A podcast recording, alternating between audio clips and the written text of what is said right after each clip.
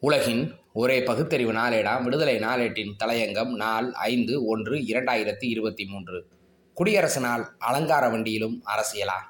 அரசியல் காழ்ப்புணர்வின் காரணமாக குடியரசு தின அணிவகுப்பில் ஏழாவது ஆண்டாக பீகார் மாநிலத்தின் சார்பில் காட்சிக்கு வைக்கப்பட்ட அலங்கார ஊர்தி புறக்கணிக்கப்பட்டதாக அம்மாநில ஆளும் ஐக்கிய ஜனதாதளம் கடுமையாக குற்றம் சாட்டியுள்ளது.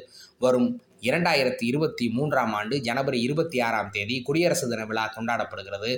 குடியரசுத் தலைவரின் கொடியேற்றத்தை தொடர்ந்து பல்வேறு கலை நிகழ்ச்சிகளும் நடைபெறும். அன்றைய தினம் பல்வேறு மாநிலங்களின் அடையாளங்களை பிரதிபலிக்கும் வகையிலான அணிவகுப்பும் நடைபெறும். முன்னதாக ஒவ்வொரு மாநிலங்களின் கருப்பொருளை மையப்படுத்திய அணிவகுப்பு விவரங்கள் ஒன்றிய அரசின் வல்லுநர் குழுவிற்கு அனுப்பி வைக்கப்படும். அதன்படி இந்த முறை நடக்கும் விழாவிற்கு பீகார் மாநிலம் கயாவின் பால்கு ஆற்றின் மீது கட்டப்பட்ட ரப்பர் அணையை பீகாரின் அடையாளமாக காட்சிப்படுத்த வேண்டும் என்று அம்மாநில அரசின் செய்தி மற்றும் மக்கள் தொடர்புத்துறை ஒன்றிய அரசுக்கு பரிந்துரை செய்தது. ஆனால் மாநில அரசின் பரிந்துரையை ஒன்றிய அரசின் நிபுணர் குழு நிராகரித்து விட்டது.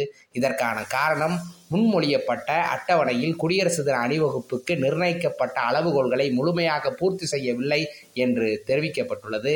இது குறித்து ஆளும் ஐக்கிய ஜனதா தளத்தின் தேசிய தலைவர் ராஜீவ் சிங் லாலன் கூறுகையில் பீகார் விரோத போக்கை ஒன்றிய அரசு கடைபிடித்து வருகிறது. பீகாரில் எதுவும் நடக்கவில்லை என்பதை காட்ட ஒன்றிய அரசு விரும்புகிறது. பீகாரின் வளர்ச்சி புதிய சிந்தனை மற்றும் பெரிய திட்டங்களை ஒன்றிய அரசு வெறுக்கிறது.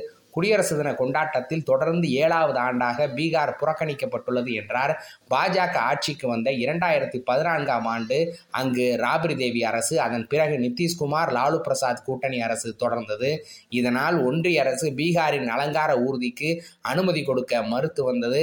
அதன் பிறகு அங்கு பாஜக நிதிஷ்குமாரோடு சேர்ந்து கூட்டணி ஆட்சி அமைத்தது.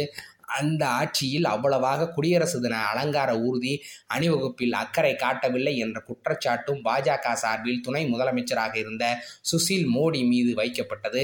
தற்போது அங்கு மீண்டும் நிதிஷ்குமார் மற்றும் லாலு பிரசாத் கூட்டணி அதாவது ஐக்கிய ஜனதாதளம் மற்றும் ராஷ்டிரிய ஜனதாதளம் கூட்டணி ஆட்சியில் உள்ளது. இதனால் மீண்டும் பீகார் அலங்கார ஊர்திக்கு அனுமதி மறுக்கப்பட்டுள்ளது. இராணுவம் மற்றும் ஒன்றிய அரசு துறைகளில் பீகாரிகள் அதிகம் இருந்தும் அரசியல் காரணங்களுக்காக பீகார் அலங்கார ஊர்தியை தொடர்ந்து அனுமதிக்காமல் ஒன்றிய அரசு பழிதீர்த்து வருகிறது.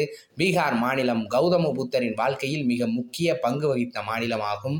நாலந்தா பல்கலைக்கழகம் முதல் புத்தகையா உள்ளிட்ட பல வரலாற்று பெருமைகள் நிறைந்த மாநிலமாக இருப்பதால் அந்த மாநில அலங்கார ஊர்தியில் புத்தரின் அடையாளங்களை தொடர்ந்து காட்சிப்படுத்தி வந்தனர். ஆனால் ஒன்றிய அரசு தொடர்ந்து ஹிந்துத்துவ அடையாளங்களை சேர்க்க வலியுறுத்தி அதற்கு மறுத்த காரணத்தால் பீகார் மாநில அலங்கார ஊர்தி புறக்கணிக்கப்படுவதாகவும் ஒன்றிய அரசில் பணிபுரியும் பீகார் மாநிலத்தைச் சேர்ந்த அதிகாரிகள் கூறுகின்றார்கள்.